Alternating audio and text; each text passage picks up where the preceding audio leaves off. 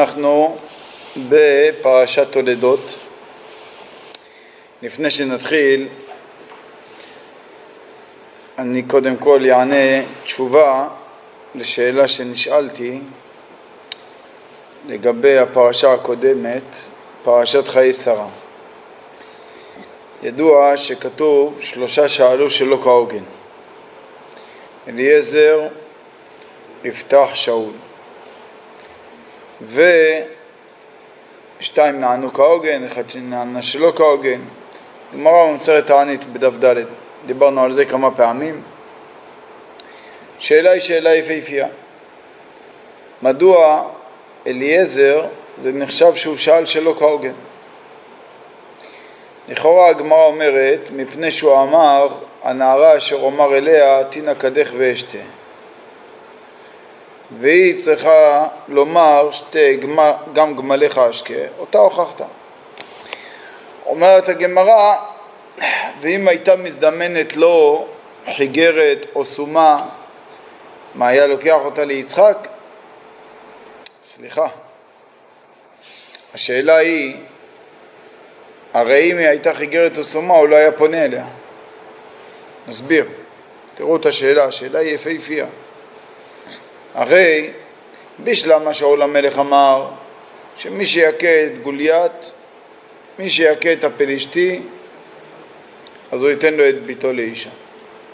אתה לא יודע מי ילך להכות אותו. אולי פתאום ילך לשם איזה ממזר, או איזה נתין, מישהו שאסור לבוא בקהל. אותו דבר יפתח, הוא אמר מי שיצא ראשון מפתח ביתי. אתה לא יכול לשלוט בכך, אתה לא יודע מי יצא ראשון מפתח ביתך. אז פה שאי אפשר לשלוט, אני מבין. זה נקרא ששאלו שלא כהוגן.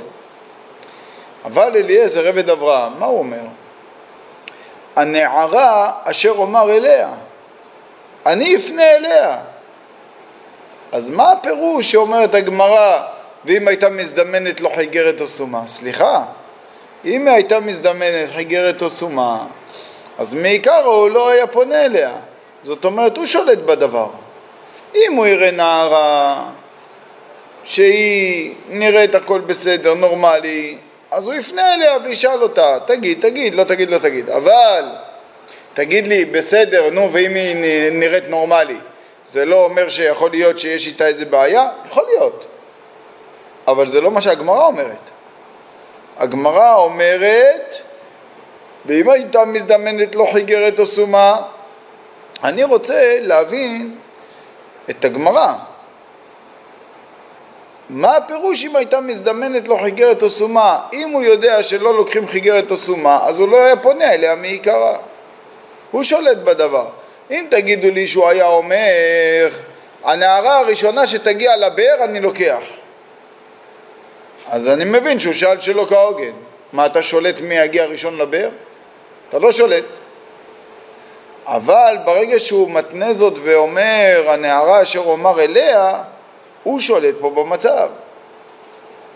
שאלה יפה? יפה מאוד. יש לכם איזשהו רעיון בזריזות ובהצבעה? כן, אתה מצביע ומדבר תוך כדי, בסדר.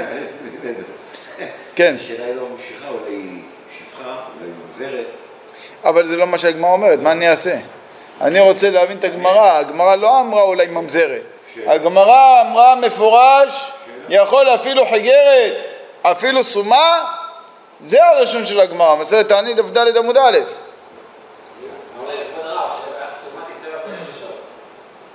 מה כבודו שואל? איך סומה הייתה ניגשת? מה הבעיה? יש לה כלב הנחיה? יש לה מקל? מה הבעיה? הנערה אשר אומר אליה.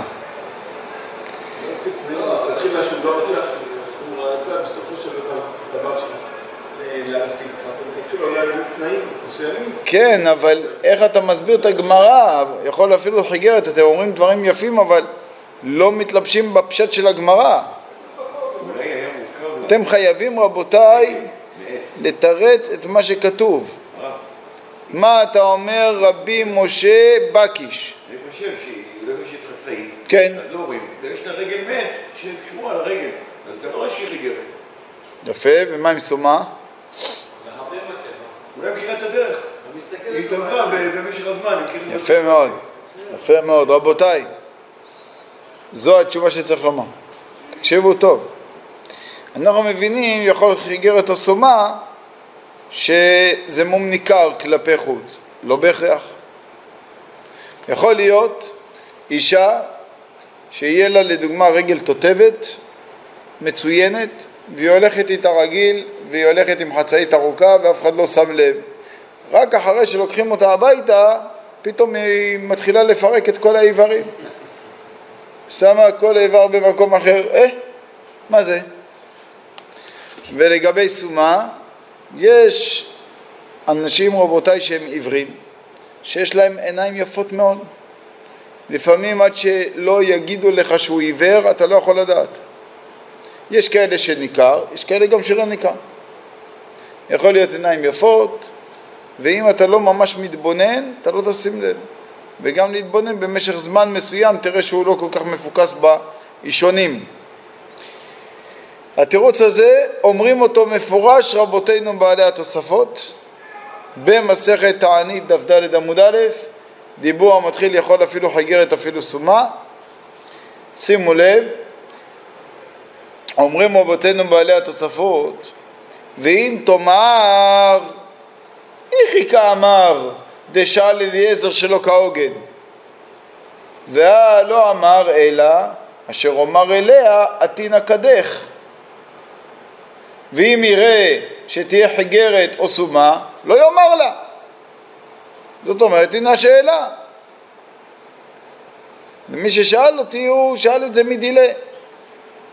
וזו השאלה של התוספות. והנה תראו את התשובה. אומרים רבותינו בעלי תוספות, ויש לומר דאחי פירושו, יכול אפילו חיגרת ואפילו סומה, יכול אפילו חיגרת שיהיה לה אפילו רגל של עץ, והוא לא יהיה רואה. או סומה, כגון שיש לה עיניים יפות, ואינה רואה כלל. נפלא מאוד. אז זה הכוונה רבותיי של הגמרא, ואני חושב שזה תירוץ מדויק מאוד, פשוט מאוד, מבלי לסטות מהפשט של הגמרא.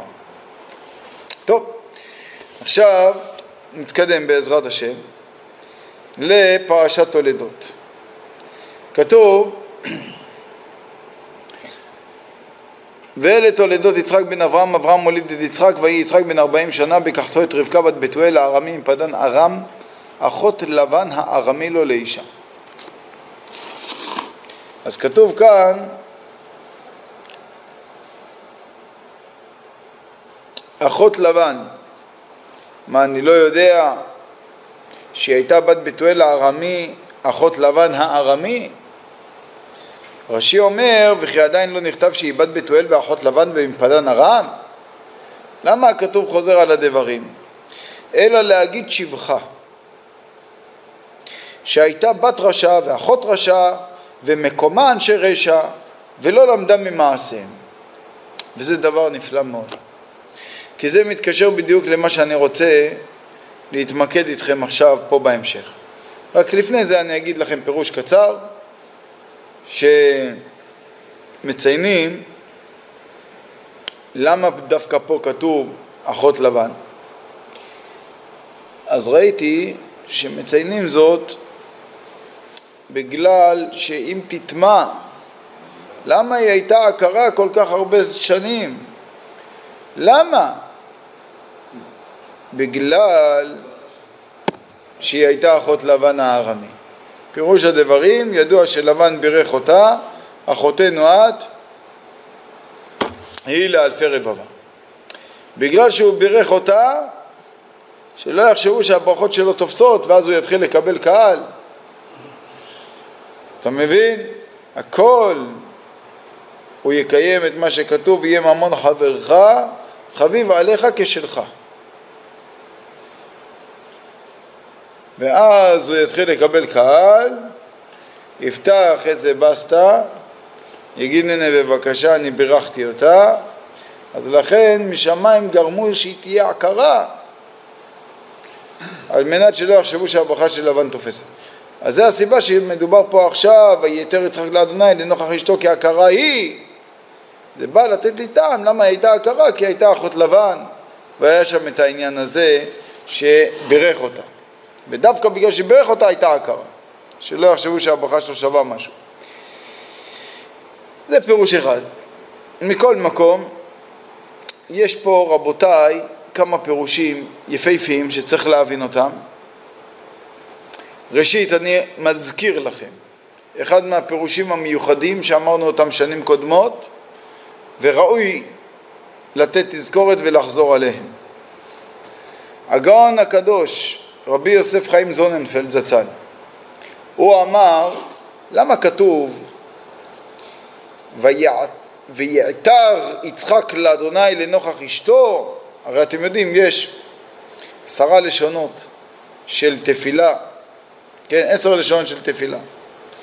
ושמה אה, לשון של עתירה זה לשון כמו ממש בטורח גדול, כמו להפך את הקרקע. בעתר, עתר זה כמו עת חפירה, שהופכת את הקרקע ממש. היה צריך מסירות נפש גדולה מאוד בתפילה על מנת שהתפילה תתקבל וכתוב ויעתר לו אדוני ותער רבקה אשתו ואתם יודעים מה הכוונה ויעתר לו השם? רש"י אומר ויעתר לו נתפצר ונתפייס ונתפתה לו. איזה לשונות. הקדוש ברוך הוא השתבח שמו נתפצר ונתפייס ונתפתה לו. זאת אומרת רואים מפה מהלשונות ברש"י שהיה כביכול קשה מאוד לקדוש ברוך הוא לענות ליצחק לתפילה שהוא התפלל. קשה מאוד. אנחנו יודעים מהזוהר הקדוש שכל מקום שכתוב קשה לקדוש ברוך הוא זה לא הכוונה שקשה לו כפשוטו הרי מה קשה לו יתברך? ברוך שאמר והיה עולם. ברצונו כל העולמות מתקיימים, ברצונו כל העולם אינם מתקיימים. מי יאמר לו מה תעשה או מה תפעל? אז מה הכוונה קשה לו? אומר הזוהר הקדוש, כל מקום שכתוב קשה לו, זאת אומרת שישנה איזושהי הנהגה מסוימת שהקדוש ברוך הוא טבע בעולם וזה רצונו. זה רצונו. ועכשיו אתה רוצה שהקדוש ברוך הוא ישנה את רצונו יתברך ויעשה דבר אחר, קשה לשנות את ההנהגה הזאת. זה דברים שכבשים ללבושיך. כתוב כקריאת ים סוף. למה כקריאת ים סוף? וכי קשה לקדוש ברוך הוא לקרוא את הים? זה לא עניין של קושי פיזי. זה עניין שאם אני רואה שהים יש לו גלים, והים הוא לא נקרא כל שני וחמישי. אני רואה שהים במשך אלפי שנים באותו מצב, והקדוש ברוך הוא מחיה את הבריאה בכל עת ורגע ממש. אז אני מבין שרצונו התדירי של השם יתברך שהים ינהג בהנהגה מסוימת. זה רצונו. אם זה לא היה רצונו, אז היה אחרת. זה רצונו. להבין למה זה רצונו, זה כבר כבשים ללבושיך. מי יכול לדעת ולהבין בסוד ההנהגה? אנחנו יכולים להבין מה רצונו, לא למה. אבל זה רצונו יתברך. ברגע שעכשיו צריך לקרוע את הים, זה שינוי. והשינוי הזה, זה מוגדר בהגדרה של קושי. עכשיו, אותו דבר קשה זיווגו של הקדוש ברוך הוא מחילה, קשה זיווגו של האדם לקדוש ברוך הוא כקריאת ים סוף. מה הכוונה? הכוונה שיש קטרוגים על האדם בשביל לקבל את הזיווג שלו, כמו שהיה קטרוג על עם ישראל, אם הם ראויים, לא ראויים וכולי, שיעשה להם נס כזה. אותו דבר, בן אדם בשביל לקבל את הזיווג שלו, בן אדם בשביל לקבל את מזונותיו, פרנסתו. כמה מקטרגים יש? מי ברא את המקטרגים האלה? מי ברא את ההנהגה הזאת, שהיא הנהגת המשפט? לראות אם באדם ראוי או לא ראוי, השם יתברך ברא את ההנהגה הזאת, והוא חפץ בה. מלך אוהב צדקה ומשפט. אז אם הוא ברא את ההנהגה הזאת והוא חפץ בה, ובן אדם על פי ההנהגה שהשם יתברך קבע בעולם הוא לא ראוי והוא לא כדאי, אז אף על פי כן לחרוג מההנהגה ולתת, יש פה בחינה שהיא נקראת קושי.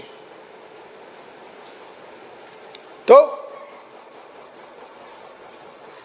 הכל אפשרי אצל הקדוש ברוך הוא, אבל צריך בשביל הדבר הזה יותר להפציר בתפילה ולפעמים לעשות הנהגות מסוימות. צריך גם לדעת איך להתפלל. אמרנו שכתוב קשה זיווגו של האדם לקדוש ברוך הוא. מה הכוונה קשה? קשה בגימטריה זה 405. צריך לדעת באיזה שמות לכוון, שמות הקודש. אסגבהו, כי ידע שמי. בשביל לזכות לישועה הזאת. אתם יודעים שקשה בגימטריה זה 405. 405 מה זה? זה גימטריה של ג' שמות הקודש, הוויה עדינות, שדי. הוויה עדינות זה קודשא הוא ושכינתה. שדי זה היסוד שמחבר ביניהם. ואז על ידי כך יכול להיות בקיאה. הוויה עדינות זה בגימטריה 91, שדי זה 314, ביחד זה 405, זה בגימטריה קשה. קשה. כתוב שאליעזר עבד אברהם, מתי שהוא בא לקחת את רבקה, הוא כיוון בשמות הללו. בגלל זה כתוב, והאיש משתאה לה, מחריש. למה הוא נקרא איש? והאיש. כי הוא כיוון בשמות הללו. איש זה ראשי תיבות, אדנות הוויה שדי. מרן הבן איש חי יותר את ראשנו כותב שבקריאת ים סוף נאמר, עם ישראל אמרו, השם איש מלחמה, השם שמו. מה זה השם איש מלחמה? אחרי שעשה לכם כל הניסים, כל האותות וכל המופתים הללו, אתם לא מתביישים לקרוא לו איש? מה זה השם איש מלחמה?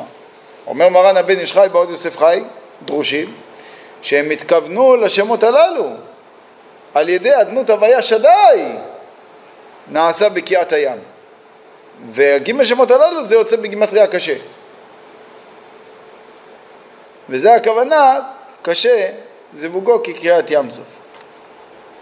טוב, עכשיו צריך להבין רבותיי, מה היה הקושי הגדול להקדוש ברוך הוא לענות פה לתפילה של יצחק?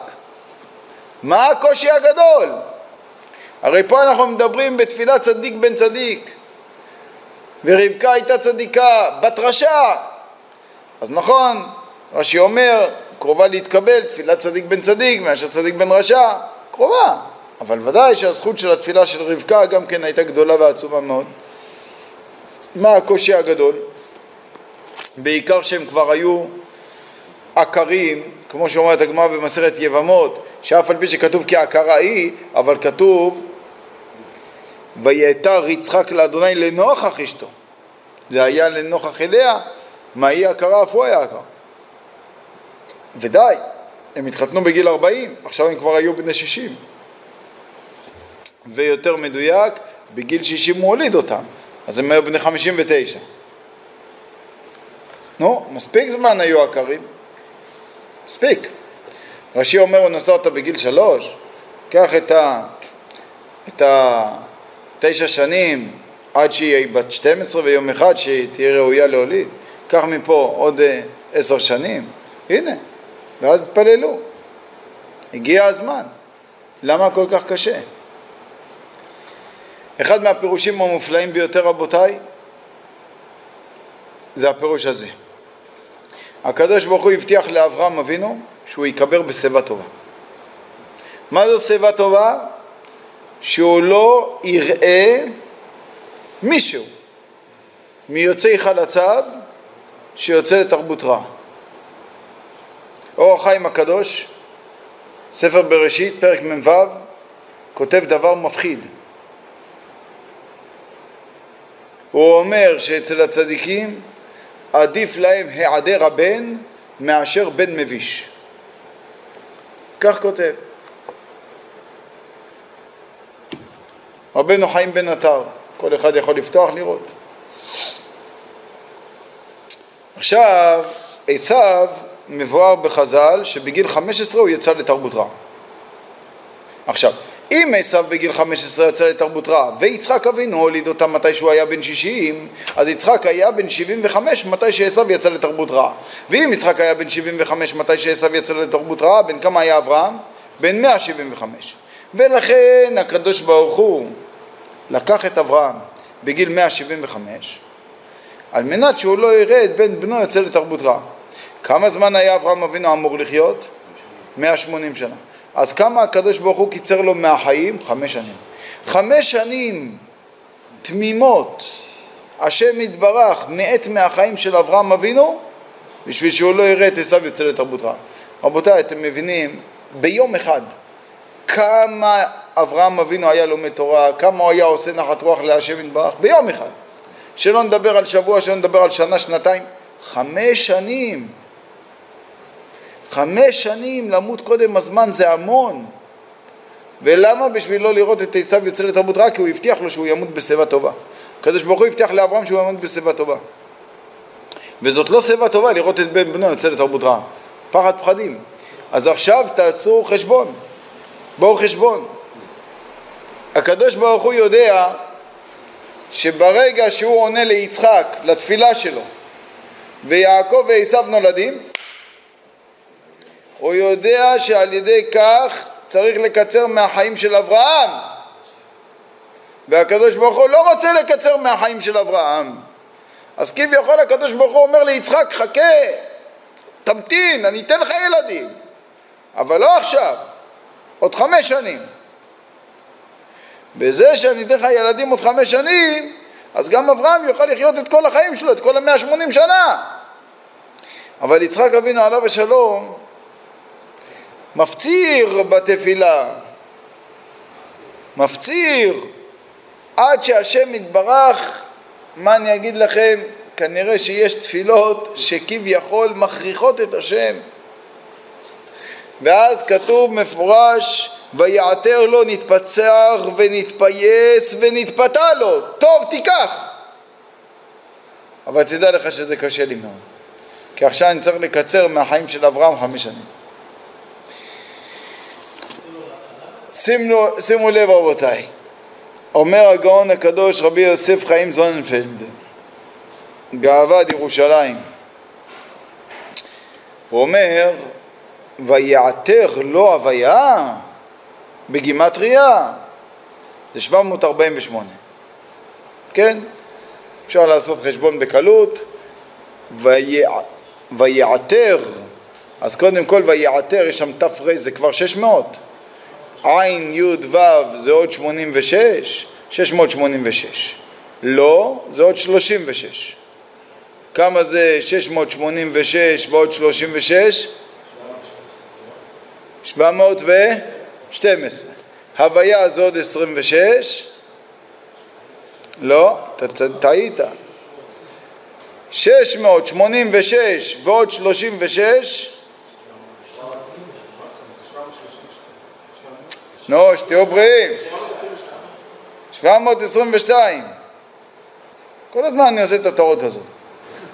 שאני סומך עליכם. אז ככה, ויעתר לו, זה 722, הוויה זה עוד 26, אז זה יוצא 748. 748 בגימטריה, חמש שנים. ויעתר לו הוויה, זה יוצא בגימטריה חמש שנים. למה?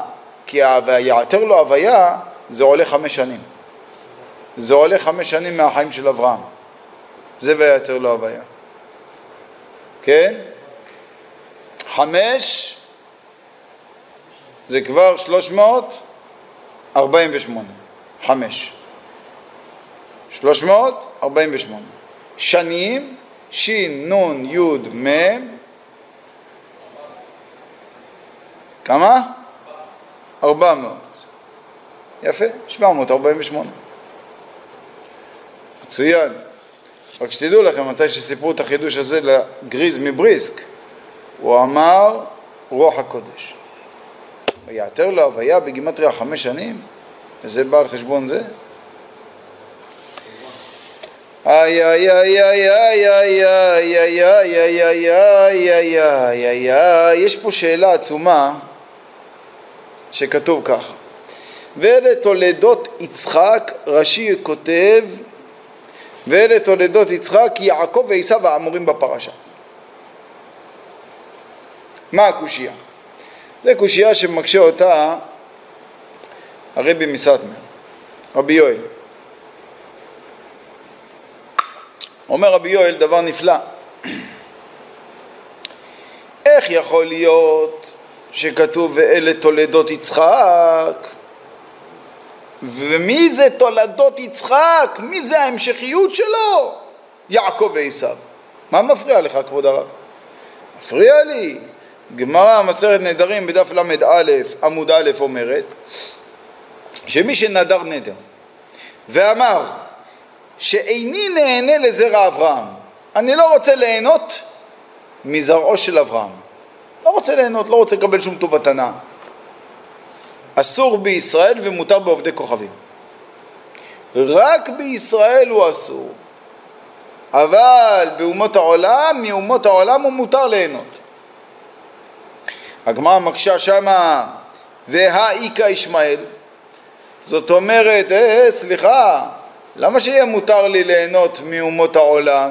הרי ישמעאל הוא היה הבן של אברהם ואם ישמעאל הוא הבן של אברהם אז אסור לי גם ליהנות מהישמעאלים אם נדרת שאיני נהנה מזרעו של אברהם. הגמרא מתרצת שהתורה כותבת כי ביצחק יקרא לך זרע. ברגע שכתוב ביצחק, ישמעאל לא מתייחס לאברהם. נדרת נדר לא ליהנות מזרעו של אברהם, מדובר על יצחק, לא על ישמעאל. הגמרא ממשיכה ומקשה ואומרת והיכה עשיו אבל יש את עשיו שהוא תולדות של יצחק. מה מתרצת הגמרא? ביצחק. יקרא לך זרע ביצחק ולא כל יצחק. זאת אומרת בתוך יצחק יהיה בירור. ורק יעקב מתייחס אחר יצחק ולא עשיו אז מה אתה רואה? שעשיו הוא לא נחשב בכלל זרעו של יצחק. עשיו הוא לא נחשב בכלל תולדותיו של יצחק. ישות הריבש, סימן ל"ח. מובא בשולחן ערוך אה, מציינים אותו, באורח חיים סימן תקצ"א סעיף ז', המגן אברהם מביא את זה גם שם בסעיף קטן ז', שמי שמדקדק לומר במוסף של ראש השנה ועקידת יצחק היום לזרע יעקב תזכור. במקום מה? איך אנחנו אומרים בתפילה? אנחנו אומרים ועקדת יצחק היום לזרעו תזכור. לזרעו. אז יש בן אדם אומר לא, אני לא רוצה להגיד לזרעו. כי אם זה לזרעו זה יכול להיות אה, גם אה, עשיו, גם יעקב. לא. עקדת יצחק לזרע יעקב תזכור. אומר רבנו הריבש, רבי יצחק בר ששת, אומר שמי שאומר כן הרי הוא בכלל טועה כי עשיו אינו בכלל זרע יצחק איי איי איי איי איי איי איי איי איי איי איי אז למה כתוב פה ואלה תולדות יצחק יעקב ועשיו האמורים בפרשה היה צריך להיות כתוב אלה תולדות יצחק יעקב האמור בפרשה למה יעקב ועשיו? שאלה נפלאה יש עוד כמה דקדוקים בעניין הזה, אבל אני אגיד לכם את תורף הדברים. תורף הדברים רבותיי, שעיקר המעלה של יעקב זה היה בזכות עשיו. למה? כי יעקב, רבותיי, הוא היה עם עשיו בבטן. עשיו היה אחיו, ואף על פי כן יעקב לא למד ממעשיו הרעים והיה איש תם יושב אוהלים. מתי יש מעלה לצדיק? מתי שיש לו ניסיון ועל ידי שהוא עומד בניסיון ולא נגרר ואדרבה ואני וביתי נעבוד את השם אז בעצם עיקר המעלה של הצדיק. לכן רש"י מדקדק ואומר יעקב ועשיו, הוא לא אומר עשיו ויעקב. לכאורה היה צריך להגיד, אם זה תולדות רגילות, עשיו הוא הבכור, יעקב הקטן. היה צריך לומר עשיו ויעקב. למה הוא אומר יעקב ועשיו? אלא מה זה תולדות יצחק? זה יעקב. רק מה, למה יש כל כך מעלה גדולה ליעקב? בגלל שהיה לו אח עשיו, שהיה איתו מבטן ומלידה, ואף על פי כן יעקב לא הושפע ממעשיו הרעים של עשיו. ראיתי לאחר מכן שיש גם כן את אמ, רבי וידל צרפתי. הוא מסביר ממש שכתוב בהמשך ויהי עשיו איש יודע ציד איש שדה ויעקב אשתם יושבו עלים. הוא מסביר דבר נפלא. הוא אומר, אתה יודע מה באה התורה ללמד אותנו? שאף על פי שעשיו הוא היה איש ציד, איש שדה, אף על פי שעשיו היה כזה, יעקב אשתם יושבו עלים. זאת אומרת, אפילו שליעקב היה אח פראי, אפילו שליעקב היה אח שהיה איש יודע ציד, איש שדה, בוא, בוא איתי ביחד. עשיו היה יכול לקרוא ליעקב, בוא, בוא איתי, אני לוקח אותך עם האופנוע, תראה מה אנחנו עושים. היה ליעקב ניסיון גדול של השפעה רעה מעשיו. ואף על פי כן הוא היה איש תם יושבו עלים. מתי עיקר המעלה? מתי שיש ניסיון. הסברנו את זה כמה פעמים רבותיי, שהגמרא אומרת במסרת קידושין, מי נחשב איש כשר לגבי דיני ייחוד? דהיינו, שתי אנשים, גברים, ואישה אחת שאין בזה ייחוד, זה דווקא באנשים כשרים. מי נחשב אנשים כשרים לעניין הזה? אומרת הגמרא, כגון רב פאפי וחבריו, זאת אומרת, מי שהיה בניסיון ועמד בה. אז הוא מקבל את התואר איש כשר. אברהם אבינו רק אחרי שהוא עמד בניסיון העשירי, הקדוש ברוך הוא אמר לו, כי ירא אלוהים אתה. רק אחרי שעומדים בניסיון. שרה אימנו עליה השלום, מתי ניכר שהיא צנועה? כאשר אנחנו יודעים שהיא הייתה יפהפייה. והגמרא אומרת במסרת מגילה ארבע נשים יפהפיות היו בעולם. והגמרא במסרת בבא בתרא בדף נ"ח אומרת יותר מזה. שאף על פי ששרה היא בכלל הארבעה הללו אבל כתוב שכל הנשים הכי יפות שבעולם בפני שרה כקוף בפני בן אדם. שימפנזה קח את הנשים הכי יפות שיכולות להיות בעולם, שים אותן ליד שרה אימנו, אתה רואה בבון. אתה יודע איך נראה בבון? גורילה. בסדר גמור. אתם יודעים רבותיי, יש נשים שיש להן קצת יופי, כבר מסתובב להן הראש. מסכנות. מסכנות. מאבדות הראש כבר, עושות יותר מדי פוזות. שרה אימנו עליה השלום הייתה האישה הכי יפה שיש.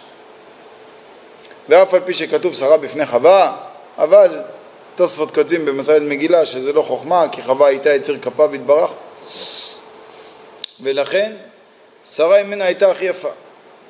והנה בבקשה באו המלאכים לאברהם אבינו ושואלים אותו, איה שרה אשתך? מה הוא משיב להם? הנה באוהל. זאת אומרת, צנועה הייתה. ואמרו לחבב אותה על בעל. זה נקרא צנועה, שיש ניסיון של יופי, ואף על פי כן מתנהגים בצניעות.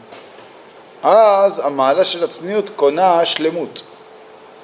יעקב אבינו עליו השלום קנה את השלמות שלו רבותיי, ובגלל זה ביצחק יקרא לך ולא כל יצחק, בזכות עשיו, שהיווה לו ניסיון, ואף על פי כן הוא עמד בזה.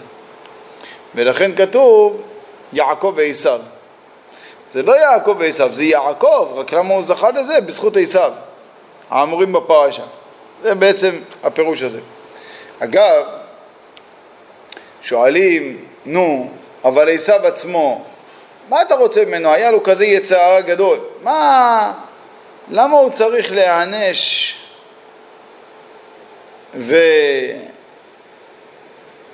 ולשאת את כל העונש עד הסוף וכולי ולהיפרד?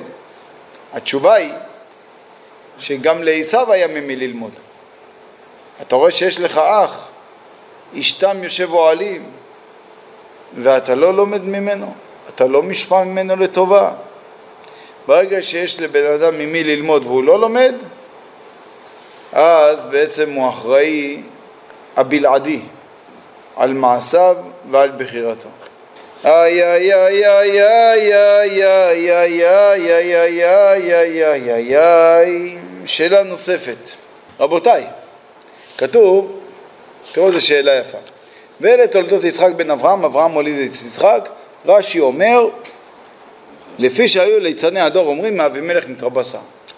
למה הכתוב המתין עד כאן בשביל לכתוב את העניין של ליצני הדור, והנה, והקדוש ברוך הוא צר קלסתר פנים של יצחק, דומה לשל אברהם וכו'. למה להמתין עד כאן? הרי פה אנחנו מדברים שהם כבר מתפללים להשם, יצחק ורבקה לילדים, כמו שאמרנו הם כבר בני 59 פלוס, ועכשיו אתה נזכר להגיד לי שאברהם מוליד את יצחק? בגלל ליצני הדור? תגיד את זה מתי שמסופר על יצחק שהוא נולד. פרשת וירא, כתוב שם מפורש שיצחק אבינו עליו השלום נולד. מצוין, הנה כתוב, כתוב פה מפורש ואדוני פקד את שרה כאשר אמר, ויעש אדוני לשרה כאשר דיבר, ותער ותלד שרה לאברהם בן לזקוניו, למועד אשר דיבר אותו אלוהים, ויקרא אברהם את שם בנו הנולד לו, אשר ילדה לו שרה, יצחק. פרשת וירא, שתי פרשות אחורה. למה התורה ממתינה את פרשת וירא ואת פרשת חיי שרה ומגיעה לפרשת תולדות ורק בפרשת תולדות עכשיו צריך להזכיר לי את הטענה שהייתה כנגד ליצני הדור שאמרו לו אבימלך נתרבו עשרה ולהשמיע לי שאברהם מוליד יצחק. למה הכתוב המתין כל כך הרבה זמן בשביל זה? שפה אנחנו מדברים כבר שהם בני 59 פלוס. מה אתם אומרים? השאלה יפה? יפה מאוד. קודם כל שאלה. גם השאלה הזאת רבותיי שאל אותה רבי יואל טייטלבוים. מה כבודו אומר? אני אומר, בגלל שמוזר לא יכול להתרבות, אז חד ושלום חשבו שהוא לא מזה, ילדים. נו ו? וזהו, אין לו אישה, 20 שנה אין לו ילד, למה אין לו ילד? בגלל שחד ושלום חשבו שהוא זה. נו, בסדר, אז שיזכירו לי את זה מתי שהוא לקח את רבקה בגיל 40, בגיל 50, בוא נגיד. למה עכשיו, מתי שהם מתפעלים? וחוץ מזה, סתם בשביל הידע, זה לא מדויק שממזר לא יכול להתרבות, כן? בכלל לא. אנחנו רואים שמביאים ילדים וכולי. אחר כך אה, נאסף. אז אדרבה. אה, קצת קשה. אתה אומר דבר כזה, מה השם? חיים. מצוין. אתה אומר רעיון מעניין. אתה אומר שלמה זה מוזכר דווקא עכשיו שהתחילו להוציא לעז? מכיוון שעכשיו נולד עשיו. אומרים, הופה, תראה, עשיו מפרכס לצאת בבתי עבודה זרה, תראה את עשיו, הוא הולך, תראה אותו, תראה איך הוא מתנהג, תראה, הוא רוצה להיות חבר כנסת, תראה אותו. הופ, לא הבינו מאיפה יצא העגל הזה. מה זה זה? איך זה יכול להיות? מזרעו של יצחק אבינו יהיה מישהו שירצה ללכת לשמה? איך זה יכול להיות? איי איי איי איי איי איי איי איי איי אז התחילו לרנן ולהוציא לעז ואמרו מאבימלך נתעברה שרה זאת אומרת תבינו כאילו לאן הם הלכו הם הלכו שמכיוון שמאבימלך נתעברה שרה אז יצחק יש בו בעצם מזרעו של אבימלך והראיה שהנה יצא מיצחק עשיו זה בעצם המהלך שכבודו רוצה להגיד. אני אגיד לך ש- שתי דברים בדבר הזה. ראשית, ראיתי כזה פירוש. ראיתי כזה פירוש, אה, יותר בעניין של מחשבתי וכולי, שהטומאה של אבימלך נדבקה בשרה. אפילו שזה לא ממש מאבימלך, אבל עצם זה שהיא הייתה שם, כביכול נדבק פה איזה טומאה, והנה הראיה זה אחר כך עבר דרך יצחק וכולי. אז קודם כל, נחמד. אבל, הקשיתי על הפירוש הזה. למה הקשינו על הפירוש הזה? מכיוון שבחז"ל מבואר במדרש שליצני הדור אמרו את זה כבר בתחילה, שיצחק נולד. הם לא חיכו לראות מה יהיה עם יצחק, ואז שהוא יוליד, ויצא עשיו ממנו, ואז הם... לא, הם לא חיכו. כתוב מפורש במדרש, שמתי שאברהם אבינו עשה משתה גדול, אז כולם השאירו את התינוקות בבית, אמרו לא יכול להיות, ואחרי זה ששרה תילד, ומתי שהם ראו ששרה הניקה, אז הם אמרו טוב, אבל זה לא מאברהם, זה בטח אבימלך, ואז נשתנה קלסתר פניו של יצחק דומה לשל אברהם, וכולם העידו, העידו שמה, שאברהם הוליד את יצחק. אז זאת אומרת, זה היה גם בזמן הלידה, זה לא המתינו, זה, לכן הפירוש הזה קצת קשה. אבל, מה שכן אפשר לומר, שהנה חינמי, הם התחילו, הם אמרו את הלעז בהתחלה, אבל לאחר מכן לא המשיכו כל הזמן להגיד את זה. למה לא? מבואר רבותיי שפעם גם הרשעים הגדולים הם היו חכמים, מחוכמים, היו אצטגנינים, חוזים בכוכבים וכולי. הם מבחינתם ראו שאותו יצחק שנולד לאברהם הוא עקר. אמרו אין לנו נפקא מינה, בסדר. יצחק הוא עקר. ראו שהוא נשא את רבקה, גם היא עקרה. אמרו שיצחק ורבקה שיהיו שני צדיקים בבית שלהם, חזק וברוך, הם לא מפריעים לאף אחד, אנחנו, הם לא מעניינים אותנו, הם לא מפריעים לאף אחד. הם ליצני הדור, הם רצו לקלקל את המפעל של אברהם אבינו. תגיד, רגע, רגע, אבל חוץ מיצחק ורבקה, יש עוד הרבה שאברהם ושרה היו מגיירים אותם וכולי, מה כל אלה לא מפריעים לכם? אתם רוצים לשמוע דבר מפחיד? הדבר המפחיד הוא רבותיי, שכתוב בפרקי דרבי אליעזר פרק כ"ח, שכל הגרים שאברהם אבינו גייר אותם, וכל הגרות ששרה אימנו גיירה אותם, כולם חזרו לסורם. כולם רבותיי חזרו לסורם. עזבו את הדרך. מי היחידי שנשאר צדיק? יצחק. מי היחידה שנשארה צדיקה? רבקה. זהו. זה מה שהיה לאברהם ושרה. יצחק ורבקה. עכשיו, ההצטגננים בכוכבים וכל הליצני הדור, מה הם רואים? הם רואים יצחק ורבקה, שני מכרים. לא מפריעים לנו, אנחנו לא מפריעים להם, הכל בסדר. שיחיו באושר באושר, יזדקנו בכבוד וימותו, וזהו, ונגמר הסיפור הזה שקוראים לו אברהם אבינו. אבל ברגע שהם ראו שרבקה מתעברת ומבינים שהולך להיות פה המשכיות, אז התעוררו ליצני הדור בניסיון להשחיר את יצחק ולהגיד מאבימלך נתעברה שרה, תדע לך שיצחק הזה זה בכלל מאבימלך וכולי וכולי, התחילו להשחיר והתחילו לעשות כתבות בעיתון הארץ. זה העיתון של ליצני הדור, ביחד עם כל העיתונים האחרים. אתה מבין? והתחילו להשחיר. למה? כי עד עכשיו הוא לא הפריע להם. עכשיו הם הבינו שצריך להילחם. אז הם התחילו לעורר את מה שהם אמרו מתי שהוא נולד. ולמה הם אמרו את זה מתי שהוא נולד? כי אז עדיין לא ידעו מה יהיה טיבו. אחר כך שראו שהוא יהיה עקר, ירדו ממנו. אחרי זה שרואים שהוא פתאום הולך להתרבות עם רבקה, אז עוד הפעם מנסים להשחיר. זאת אומרת, זה דומה הדבר לאיזשהו תלמיד חכם גדול וצדיק, שכל זמן שהוא יושב בארבע אמותיו ולומד תורה, אז כביכול הוא לא מפריע לאף אחד, אז אה, לא נטפלים עליו ולא מנסים עכשיו לבדוק בציציות שלו ולנסות להשחיר אותו ולמצוא איזה כל מיני דברים ומומים.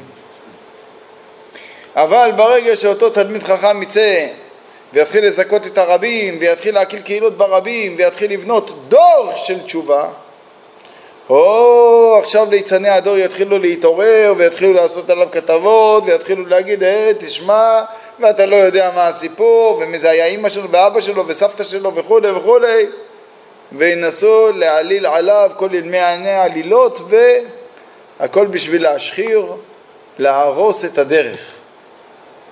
לכן הכתוב המתין מלספר לנו על ליצני הדור רק כאשר הגיע הזמן של יצחק אבינו להתרבות. כי אז שהגיע הזמן שלו להתרבות התעוררו ליצני הדור. מובן? איי איי איי איי איי איי איי איי איי איי איי כתוב רבותיי דבר נפלא בבן איש חי שהוא אומר ויאהב יצחק את עשיו כי ציד בפיו ורבקה אוהבת את יעקב. חוץ מכל הפירושים שאתם מכירים בואו תשמעו עוד פירוש. אומר מרן הבן איש חי אתה יודע למה יצחק אבינו אהב את עשיו? יש פה שתי טעמים. יצחק אהב את עשיו כי ציד בפיו זה טעם אחד ורבקה אוהבת את יעקב זה הטעם השני. זה לא שהתורה באה לספר ורבקה את יעקב, אלא זה נתינת טעם למה יצחק אהב את עשיו. למה יצחק אהב את עשיו? בגלל שרבקה אוהבת את יעקב. בגלל שיצחק אבינו ראה שרבקה אוהבת את יעקב, אז הוא חשש שזה לא יגרור קנאה אצל עשיו. אז לכן ויאהב יצחק את עשיו.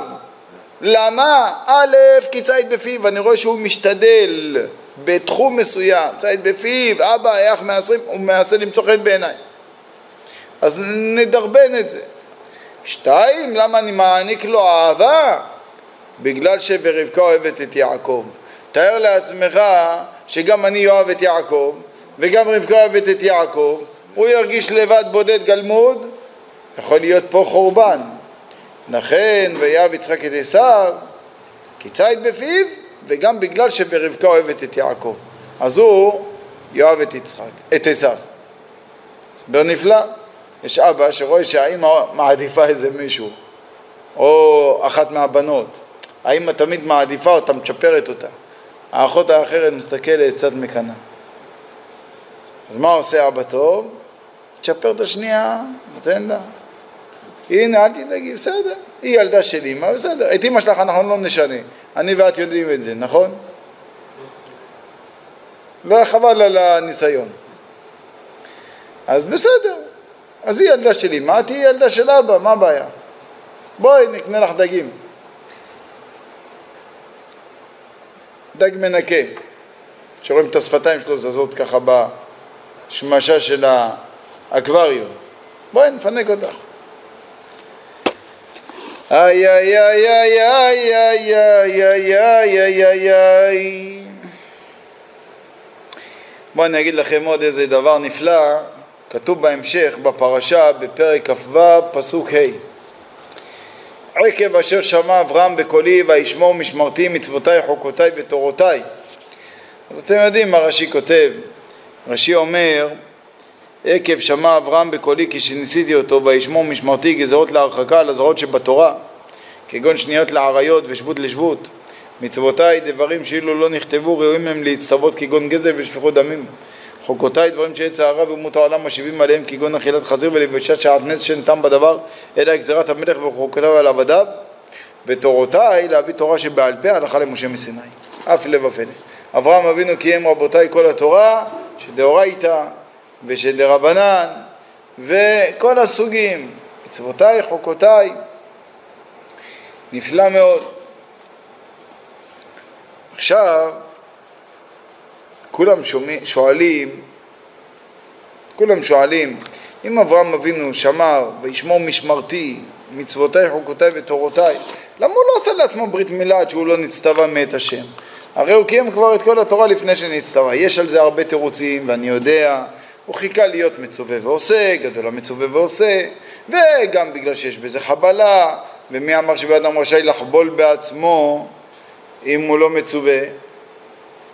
וגם מכיוון שזה מצווה שאפשר לקיים אותה פעם אחת. זה לא כמו תפילין, שאני עכשיו אניח תפילין, אחר כך הקדוש ברוך הוא יצווה עליי להניח תפילין, אז אני אמשיך להניח תפילין. פה, אם אני אעשה ברית מילה לפני שאני מצווה, אז אחר כך מתי שאני אצווה, אני לא יכול לעשות עוד הפעם ברית מילה, וגדול המצווה ועושה יותר ממי שאינו מצווה ועושה. ועוד תירוצים רבותיי, כולם אהובים, כולם פירורים, כולם יפים.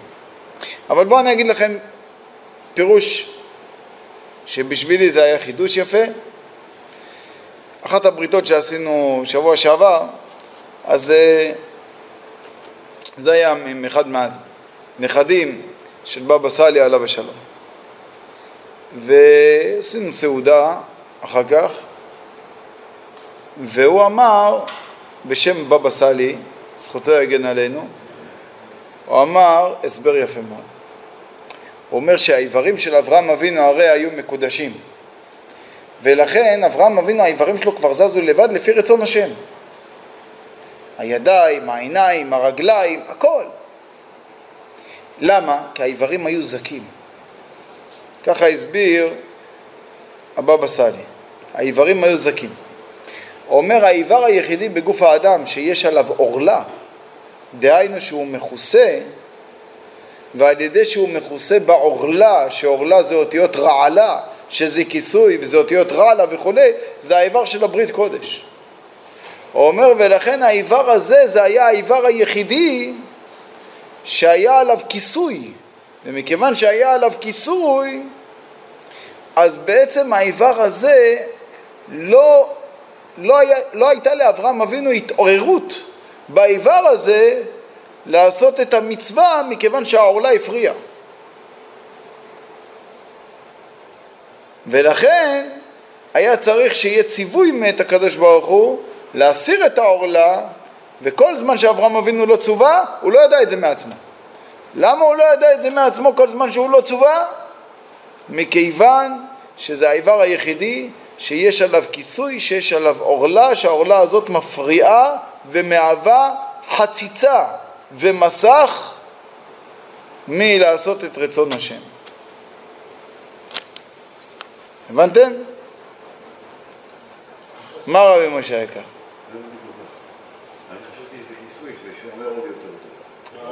כיסוי שומר? מה שומר? מה אתה חושב זה כיסוי של פלאפון? תקשיב, רבי משה, הפלא עליך. ברגע, תאר לעצמך שהיה כיסוי שנקרא עורלה על היד פה. לא הייתי יודע שצריך להניח תפילין. למה אברהם אבינו ידע שצריך להניח תפילין? כי היד חשופה, היד גלויה, הכל בסדר, אה, אני מרגיש את היד מתמגנטת למצוות שלה. אבל בברית קודש, מכיוון שיש את הכיסוי הזה, הכיסוי הזה הוא מהווה עכשיו ניתוק, מחיצה, מלהבין מה לעשות ברצון השם באותו איבר. חידוש, נכון? הסבר יפה. איי איי איי. טוב, השתבח שמו. מה כבודו אומר?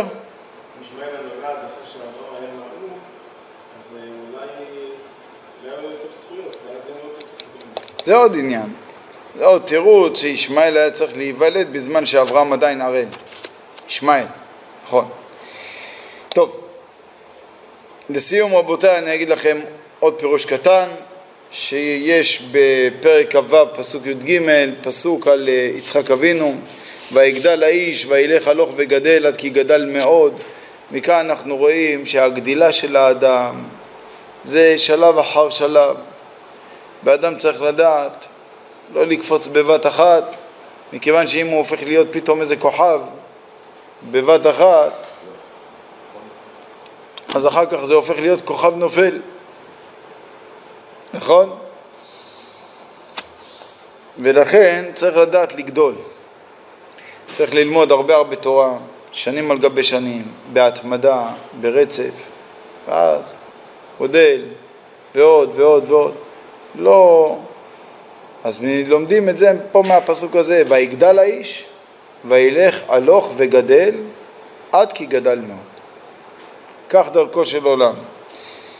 ראיתי שזה בעצם, למה יהודה זכה לברכה של המלוכה תהיה ממנו? כתוב גור אריה יהודה. מסבירים שנאמר פה שתי דברים. גור אריה. הוא בהתחלה גור, אחר כך הוא אריה. שלב אחרי שלב. הגאון הקדוש רבי משה פיינשטיין, זכר צדיק לברכה, בעל שו"ת אגרות משה. אני בכוונה קורא לו הקדוש. כי מי שיודע את כל המסירות נפש שלו, וברוסיה וכולי, ושלמעלה מ-17 שנה הוא לא התקרב לאשתו בשביל שלא יגלו את המקווה טהרה, שלא יגלו את המקווה טהרה. למה? כי זה רוסיה הקומוניסטית, היה אסור להם לקיים מצוות טהרה, והיה מקווה נסתר. והוא ידע שאחרי הרבנית שלו עוקבים, בשביל לדעת איפה יש מקווה, בשביל לסתום אותו, להרוס אותו. אז הוא ביקש מאשתו, אמר לה, אשתי היקרה, אנחנו נוכל לעמוד בניסיון הזה. את אל תלכי לטבול, שהם לא יגלו איפה המקווה. ואז בנות ישראל אחרות יוכלו כן ללכת לטבול בצנעה, כי אם הם לא ילכו לטבול, אז חלילה וחס יכולים להיכשל. ולכן במשך 17 שנה הוא לא יתקרב אליה. שיהיה ברור, בילדים שלו. יש ילדים, יש הבדל, אחר כך הוא כן הייתה והולידה, היה הבדל של 17 שנה. תבינו מה זה גדולי ישראל אמיתיים. בכל מקרה הוא כותב שכתוב בגמרא במסכת מנחות בדף מ"ג. מובא שם תכלת של הציצית. תכלת דומה לים, ים דומה לרקיע, רקיע דומה לכיסא הכבוד. בא להזכיר לאדם. שואלים, מפרשים, רב משה פיינשטיין שואל את זה. הוא אומר, למה לא כתוב, אם המטרה היא להזכיר לי את כיסא הכבוד, תגיד, תכלת דומה לכיסא הכבוד.